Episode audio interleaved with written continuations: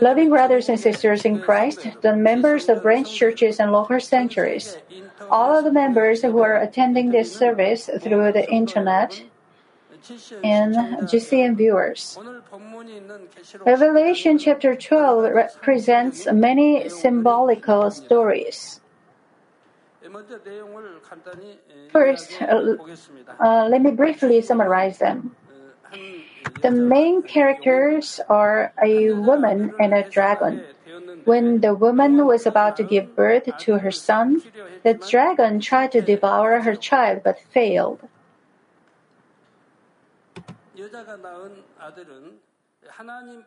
Her son was caught up to God, and the dragon was thrown down to the earth after the dragon was defeated in a war against Archangel Michael. After the dragon was thrown down to the earth, it tried to kill the woman and she fled from the dragon into the wilderness. The dragon poured water out of his mouth to kill her, but the earth drank up the water and helped the woman. Then the dragon was enraged and went out to make war with the rest of her children.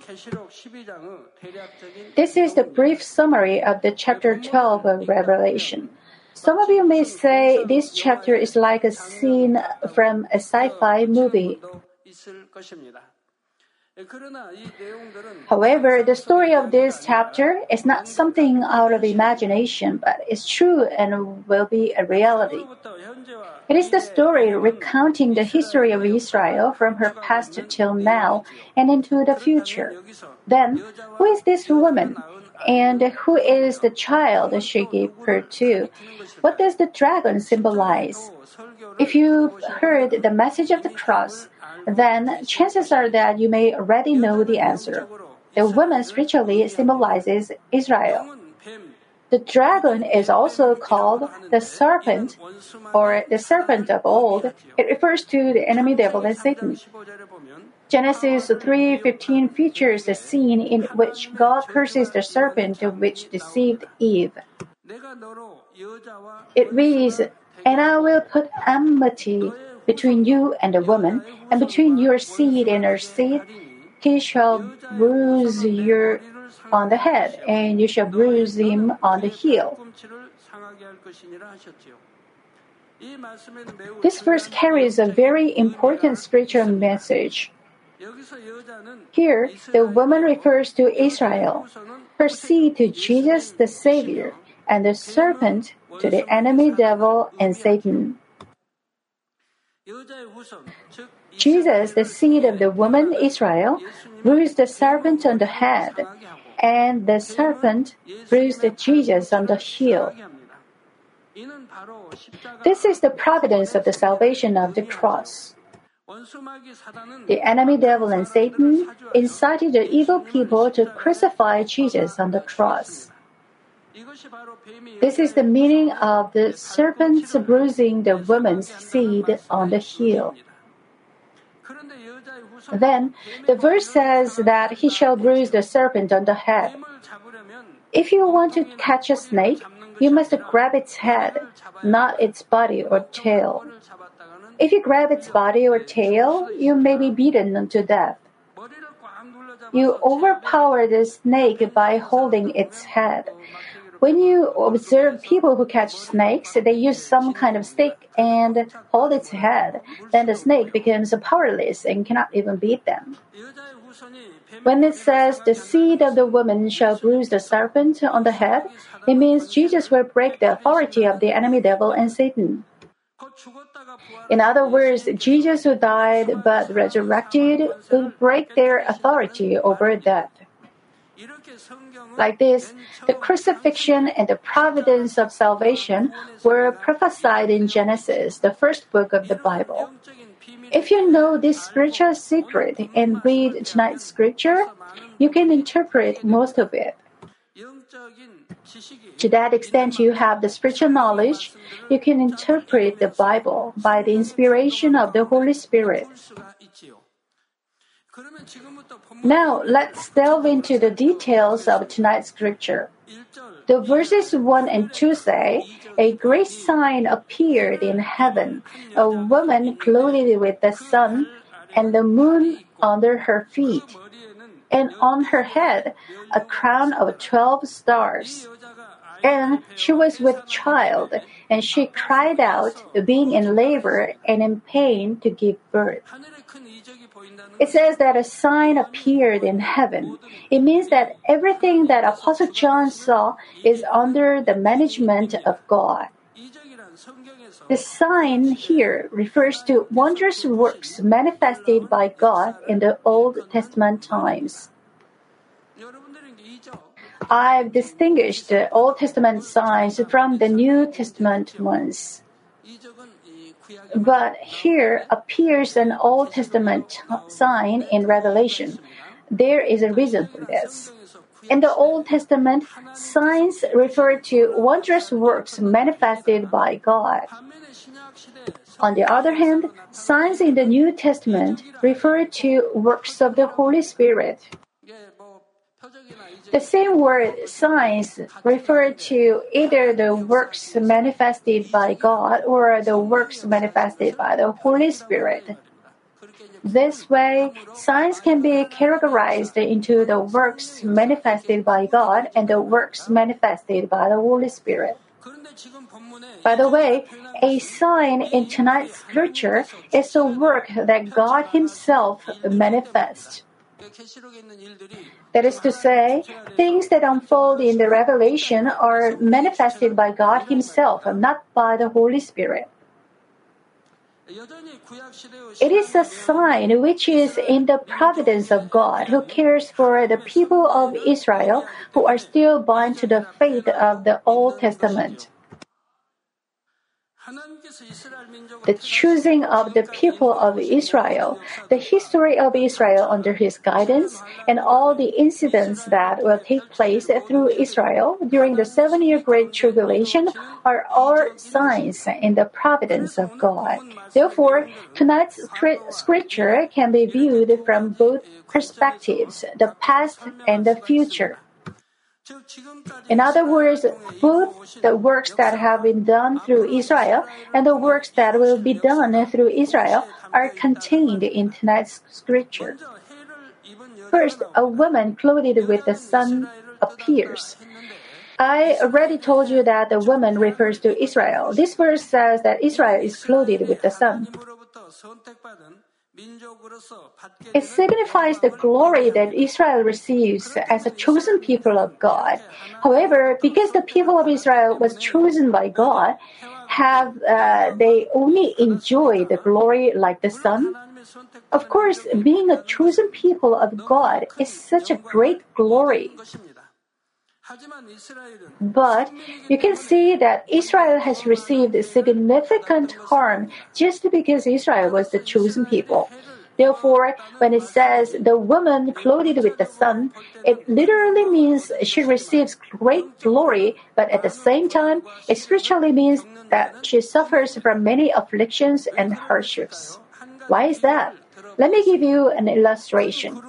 Suppose uh, there is a CEO of a, a conglomerate, but he doesn't have a successor. He is in a dilemma who will inherit his successful business. One day, he finds an employee who is to be his liking, but he cannot announce him as his successor right away. The employee must be qualified to become a successor. He must also be recognized and acknowledged as a successor by others. Therefore, from the moment this employee is designated as a successor, he must undergo very strict training. And he must be equipped with qualities to become a proper and appropriate successor. The people of Israel are the same. Since they were the chosen people of God, they have been through all the more righteous refinements and hardships. That's because they are the people who have to reveal the glory of God, and they were chosen to accomplish the providence of God.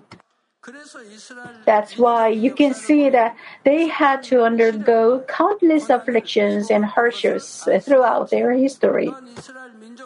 In addition, the people of Israel will also suffer greatly during the seven year Great Tribulation.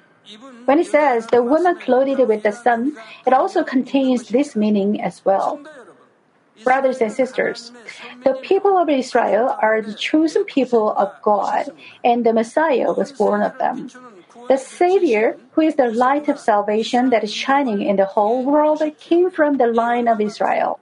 What a great glory it is! In addition, the Bible is the history of the people of Israel, and it is also the textbook for our Christian life. Since they were chosen to play such an important role, they had to go through many afflictions and hardships. Chosen by God, there have been trials they had no other choice but to undergo. Abraham, Isaac, and Jacob, all of them underwent many trials. Even after the nation of Israel was established, they had to undergo trials. And they have become the example of human cultivation. For example, when the king and the people of Israel worshipped an idol, there, there surely came plagues and disasters upon them. They were invaded by other countries, rebellions arose, or there were famines in the land. However, when they repented and turned back, God again extended His mercy. This cycle repeated innumerably throughout the history of Israel. In order to accomplish the will of God contained in human cultivation, the people of Israel were used as instruments. They had to undergo the processes of, of, trials countless times because they are the chosen people of God and they had no choice but to become the example of human cultivation. They had to undergo such processes. For this, it says the woman is clothed with the sun. Now, the same principle applies to those who believe in the Lord. You don't just receive blessing and live in peace unconditionally just because you believe in God. Only when you are properly qualified as a child of God can you receive the blessings as God's child. For example, you must cast off evil to the extent that your faith grows while believing in the Lord. However, if you don't cast off sins but compromise with the world while confessing that you believe, Satan will bring accusations against you. In that case, God cannot help you out. You will be handed over to Satan according to the spiritual law of justice. As a result, you suffer from afflictions and hardships that the enemy devil and Satan brings on you. Since you became a child of God, you suffer from afflictions according to that justice. Suffering from these afflictions, however, proves that you are walking down the path of God's child. If nothing happens to you, even after you commit works of flesh that lead to death, you are illegitimate children, as said in Hebrews. Namely, the Bible says you are not sons and daughters of God. Because illegitimate children have nothing to do with God, He just leaves you unattended. But if you are children of God, retributions certainly follow as a result. They come in forms of trials or tribulations. Through this, God lets you repent and reach salvation. Without this, you won't even repent. You won't even repent, but eventually go down the path of death. Hebrews 12:8 says, "But if you are without discipline, of which all have become partakers, then you are illegitimate children and not sons." That is to say, if you are truly God's sons and daughters, you will surely be disciplined. If you sin, there will be discipline as the price of sin. If there is no affliction or hardship, even though you commit sin or walk the way of death, you cannot realize it and turn back from it. Since God considers you His child, you suffer from afflictions or hardships so when you live in the darkness. God intervenes for you and permits discipline, afflictions, or hardships so that you can realize and turn back from the sin. Chances are that some people in the world don't suffer from any afflictions although they live amidst great sins. But their result is surely eternal death. Discipline at least causes them to find things to repent. It makes them earnestly look for things to repent and rend their hearts in repentance. But without discipline, they will neither look for things to repent or rend their hearts in repentance. Once their souls leave, they'll end up in death. On the other hand, if they are the children of God, there must be a proof that God intervenes for them. Sometimes they suffer from afflictions and hardships. When they repent and turn back, the grace is restored. Therefore, since you must undergo these processes as your faith grows, don't say it's difficult to undergo them. After passing through these processes and reaching a certain level, you will no longer suffer from them. The time comes when afflictions, hardships, and trials are over. Just think of Abraham. After his passing the final test, he only received blessings without any more trials. The purpose of refinement is to cast off even the evil in your heart and become God's child who resembles God. Therefore, once you commit, come into spirit and become a true child of God, since you don't commit sin any longer, there's no reason for you to suffer from any afflictions or hardships. In addition, you don't need to receive refinements to get rid of sins. Of course, there may be refinements to make you a greater vessel. They are, however, not tough and hard sufferings.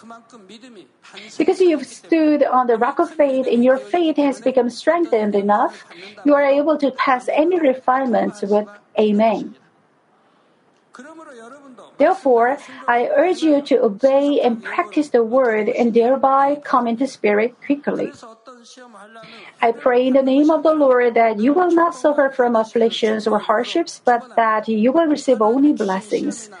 If you successfully endure such afflictions or hardships given by God, blessings will follow without fail. Not only does your spirit and soul prosper, but blessings will come. Brothers and sisters, the woman clothed with the sun also implies the afflictions that Israel will suffer from during the uh, seven year Great Tribulation. Even though the Messiah was born of the people of Israel, they themselves didn't accept Jesus as their Savior. Eventually, they will not be able to participate in the second advent of the Lord, but will fall into the seven year Great Tribulation. They will suffer from many persecutions and tribulations.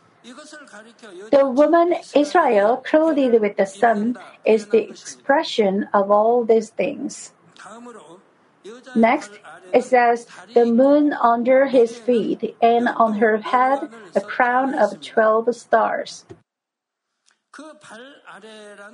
Under her feet refers to the earth that the woman stands on, which is the land the people of Israel live on. The sun shines during the day. However, the moon receives the light from the sun and reflects the light. The light of the moon is weak when compared with the sun. Therefore, the moon refers to the darkness of this world. When it says the moon under his, her feet, it has two meanings. First, it means that Israel shown the light of salvation to the whole world in the providence of God. Just as the sh- moon shines uh, with the light that the moon receives from the sun, the light of salvation was shown upon the world through Israel. The Savior was born in Israel, and the providence of salvation was preached to the whole world through Israel. Secondly, it means that during the seven year Great Tribulation, there is only the dim light, like the moonlight and the darkness, unlike the bright light of the sun. There remains a glimmer of hope in God's grace by which they can be barely saved. Likewise, the spiritually dark and miserable situation is compared to the dim light of the moon. Now, when it says on her head a crown of 12 stars, it means that Israel prospered from its 12 tribes. Verse 2 says, She was with child, and she cried out, being in labor and in pain to give birth. Just as in verse 1, this verse has two meanings as well. First, all the afflictions that Israel suffered up until the Savior came are described as the pain of labor. Before Jesus came to this earth, Israel was under spiritual darkness for hundreds of years. Israel was under the oppression of Gentiles, and the revelation of God discontinued. It was such a painful period. Secondly, all the afflictions that Israel will suffer during the seven year Great Tribulation are described as the pain of labor.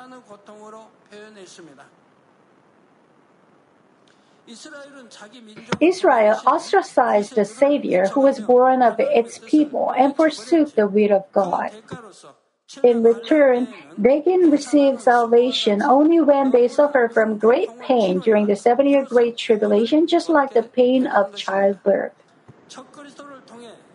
They refer to all the persecutions that they have to suffer from through the Antichrist and that they have to suffer from in order to reach salvation. Another sign appears in the verses 3 and 4.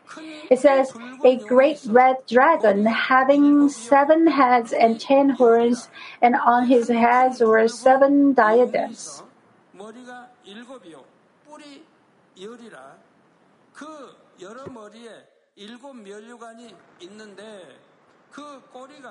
And his tail swept away a third of the stars of heaven and threw them to the earth.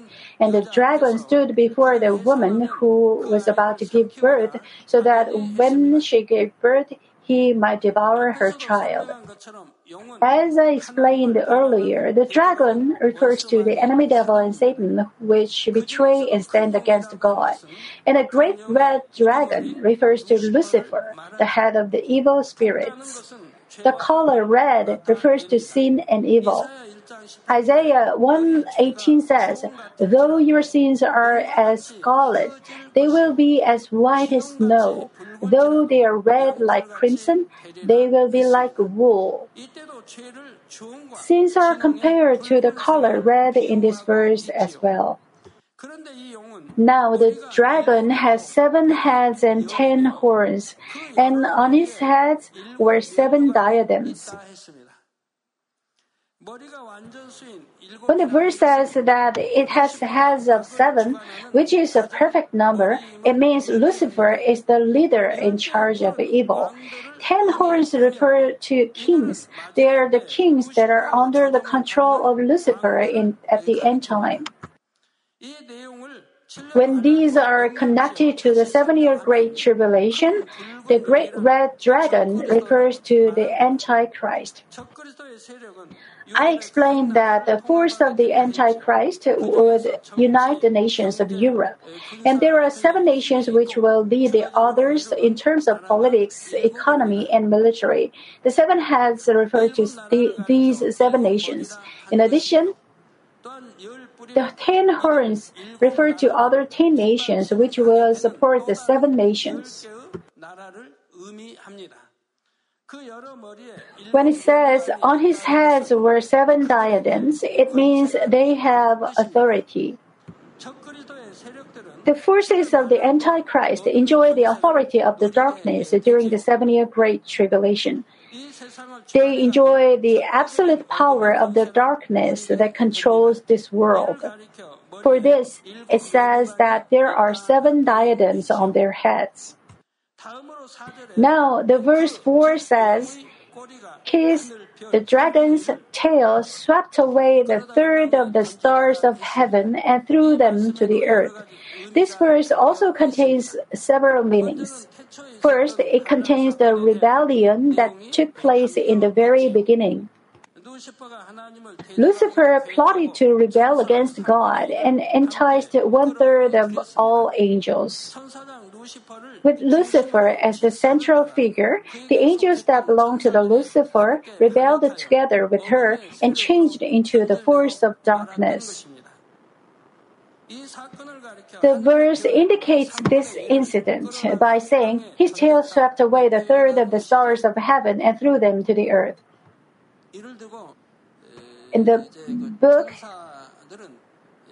The Message of the Cross, I explained about the angels comparing to the robots that have no free will.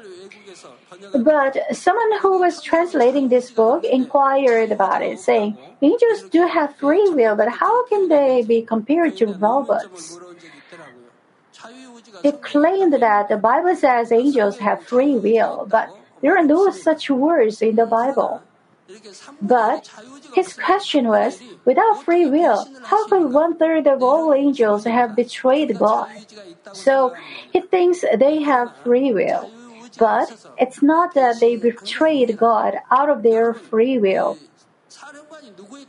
It is the same with soldiers in the military. Depending on who the commander is, the soldiers act obeying his commands. In the Korean history as well, such things happened a lot. When a divisional commander mobilizes the forces, the soldiers have no choice. Suppose the commander is a two star general, then those under his command obey, obey regardless of their will. The same goes for any military units. If the commander rebels, the soldiers under his command absolutely obey. Otherwise, they may be shot to death on the spot. So to speak, they have no free will but obey unconditionally. So do they have any angels? Because one third of all angels were placed under Lucifer's command when she betrayed, it's only natural that all these angels followed her. So it's not that they betrayed with their own free will. So it says, His tail swept away the third of the stars of heaven and threw them to the earth. Secondly, it refers to the wars which will break out during the seven year Great Tribulation under the control of the enemy devil and Satan. The stars refer to all the scientific civilizations that have been developed throughout the history of mankind. There have been technologies that are beneficial to mankind. However, there are others that, may lead the mankind to destruction. During the seven year Great Tribulation, the enemy devil and Satan make use of these modern conveniences, technologies, which will lead to destruction. And they drive the world into wars and calamities. This situation is described in the verse saying, His tail swept away the third of the stars of heaven and threw them to the earth. Some may ask, how, how come Lucifer betrayed as an archangel who didn't have free will? Among all angels, there were three archangels who were given human hearts by God.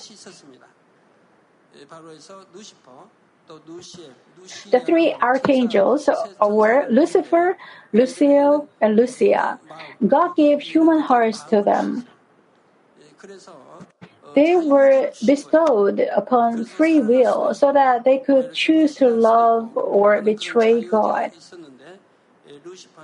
Lucifer was the archangel in charge of praising God, but she became so arrogant in her own free will.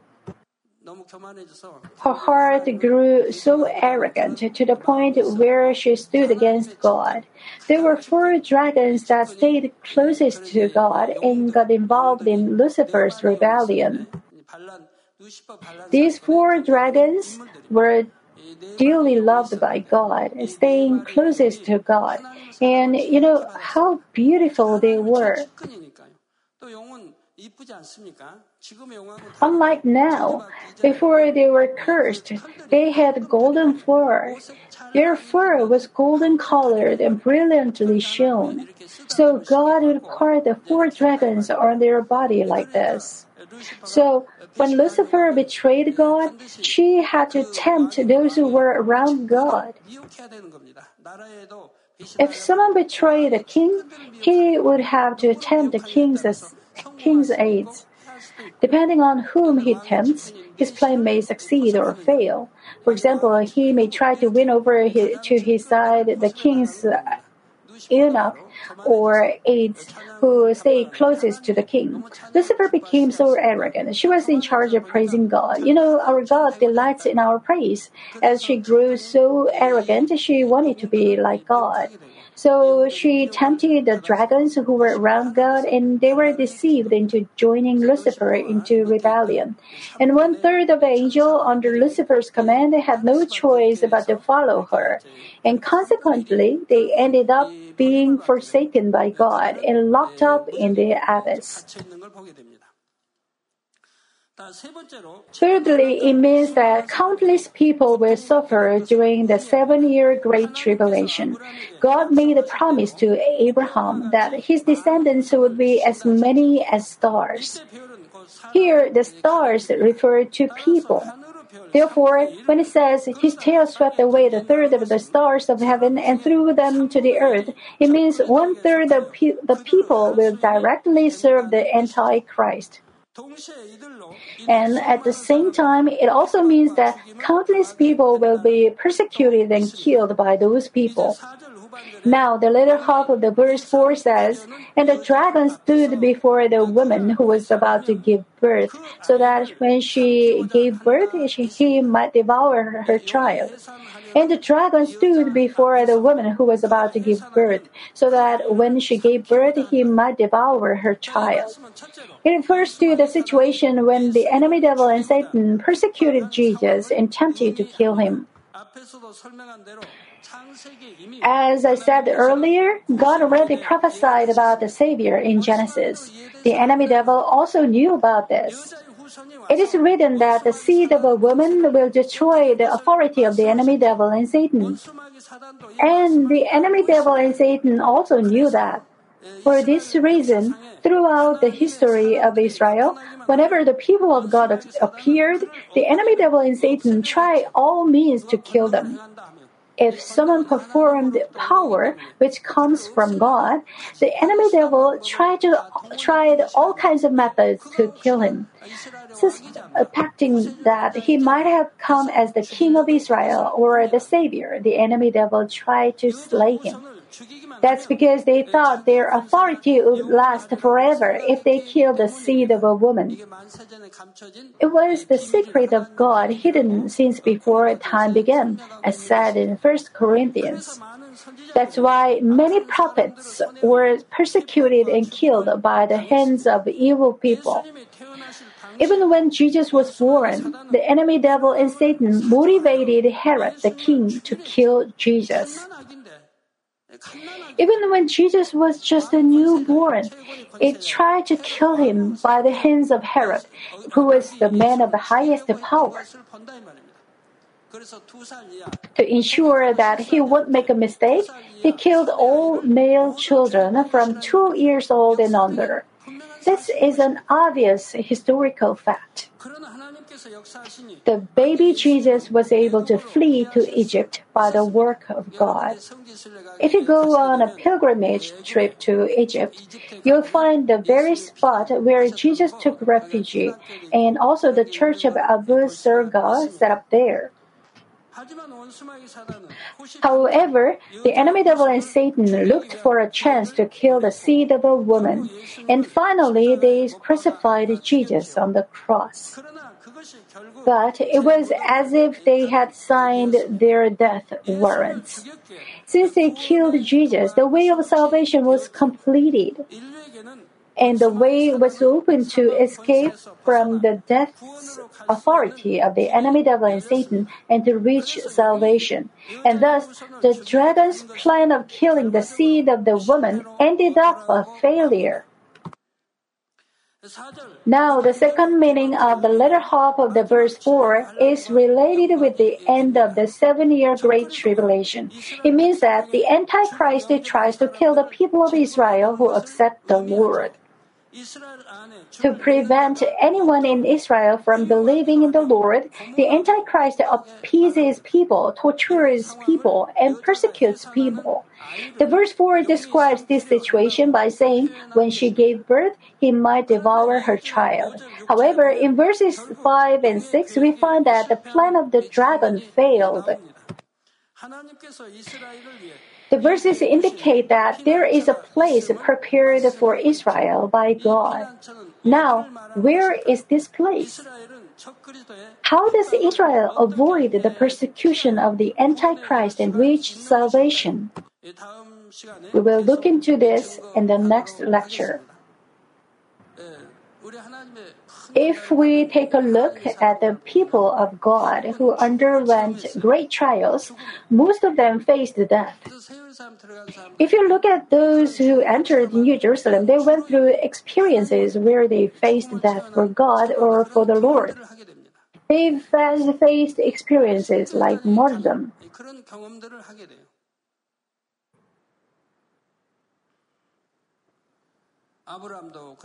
So did Abraham.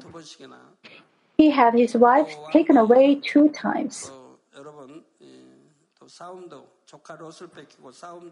As his nephew Lot was taken away, he saved him out of the battlefield at the risk of his life. Moses also underwent a 40 year trial, and his life was threatened by the Egyptian king. He faced such threatening incidents in order to fulfill the God given tasks. Elijah uh, as well. He was on the run, hiding himself from the king who tried to kill him. The same goes for Elijah, David, Daniel, Daniel's three friends, and Jeremiah. We can see that these people of God all went through the crisis of death once or more. Some ended up in martyrdom as well. They triumphed in all such trials by faith. It is also true of the people in the New Testament. Jesus' 12 disciples and the Apostle Paul, most of them became martyrs. Such was the case with John the Baptist and our Lord as well. After they won victory by faith in such great trials where they had to offer even their lives, God called them, My beloved Son, whom I am pleased with. If one becomes God's child whom God is pleased with, this means he's got qualifications to enter New Jerusalem. One who pleases God has been qualified for New Jerusalem. But if he is just called my beloved son, he's been qualified for the third kingdom of heaven. In addition to being beloved, if he pleases God, that means he's being qualified to enter New Jerusalem. Our God calls our Lord my beloved one whom I am well pleased with. Let me conclude the message. Loving members, both in the past and today, the enemy devil and Satan still move the forces of the world to persecute and kill the people of God. Jesus also suffered from such persecutions and afflictions, and eventually he was crucified on the cross. He, Jesus was not killed because he has no power. He gave up his all in order to accomplish God's providence. By giving up his own life, he opened the door of salvation for mankind in the justice. The same applies to these days. In accomplishing the providence of God, it's not always true that things are going well when they are done quickly. When they appear to be persecuted and delayed, it is the process of fulfilling the justice. Only when the level of goodness and the measure of faith are satisfied is God revealed in great glory. Even though Jesus died, he broke the authority over death and he came back to life in the glory of the resurrection.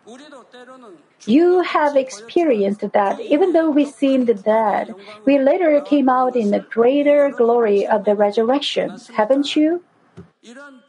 May you always experience such glory and blessing of resurrection in your life. In the name of the Lord Jesus Christ, I pray.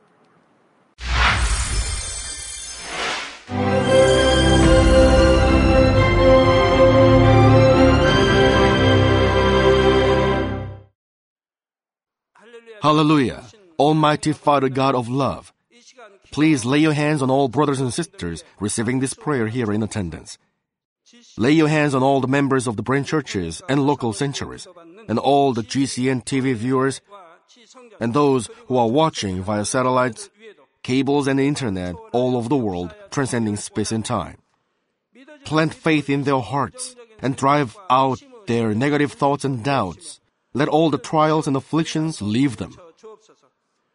By the fire of the Holy Spirit, from head to toe, scorch their sick and affected parts, including all cells, tissues, and nerves, all internal organs and intestines. Let the light of creation come upon them. In the name of the Lord Jesus Christ, I command the enemy devil and Satan, all diseases, germs and viruses, and infirmities, go away. Let the light shine on them. Scorch their incurable and long-term diseases by the fire of the Holy Spirit. Burn all kinds of endemic and contagious diseases like malaria. Be cleansed and made well. All epidemic diseases, such as colds and fever, go away from them. Protect them from any kinds of germs and viruses and bacteria.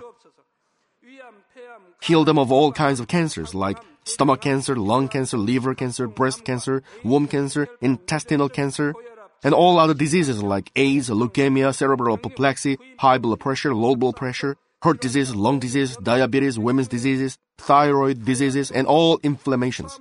Let them be made whole from polio, stroke, arthritis, herniated discs, and many others. Let all kinds of pains disappear from them, like back pain, headache, and neuralgia. Set them free from epilepsy, autism, depression, neurosis, and all other mental diseases. Loosen them from all kinds of paralysis and let them get up, walk, and jump. Let them regain good eyesight and restore good hearing. Let the blind open their eyes and the deaf come to hear and mute begin to speak. Heal them of after effects of all kinds of accidents. Restore their ruptured and broken bones. Restore them from burns and let the heat and burning sensation go away from them. Father, let there be no scars left. Be cleansed from all kinds of drug addictions and poisoning. Father, regenerate dead nerves, tissues, and cells, and bring the dead back to life. Father, please bless them to conceive a baby. Bless them to conceive a baby. In the name of the Lord Jesus Christ, I command the enemy devil and Satan, the ruler of the air, the evil forces, and their servants, go away from them. Go away, you evil spirits, unclean spirits, deceiving spirits, spirits of falsehood, separating spirits, and all forces of darkness. Loosen all bonds of wickedness and darkness, and go away from them. Let the light shine on them. Father God, give them strength to cry out in their prayer and empower them with the power to cast off sins and become sanctified. Let them be in good health as their soul becomes prosperous, and let their family be evangelized. Protect them from all kinds of accidents and disasters, and bless them to lead a successful and prosperous life in everything. Please protect your children, their home, their business, and their work by the fiery hedge of the Holy Spirit with the heavenly host and angels, and with your blazing eyes. Give students wisdom and understanding, and fill their hearts with more passion and desire for study.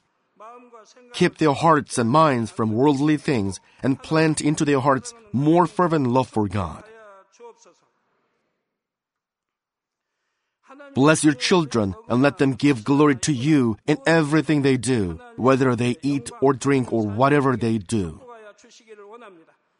Let them confess and testify to the living God. I've met God, I've experienced God, and received His answers and blessings. Father God, thank you. Let all glory be to you alone. In the name of our Lord Jesus Christ, I pray. Amen.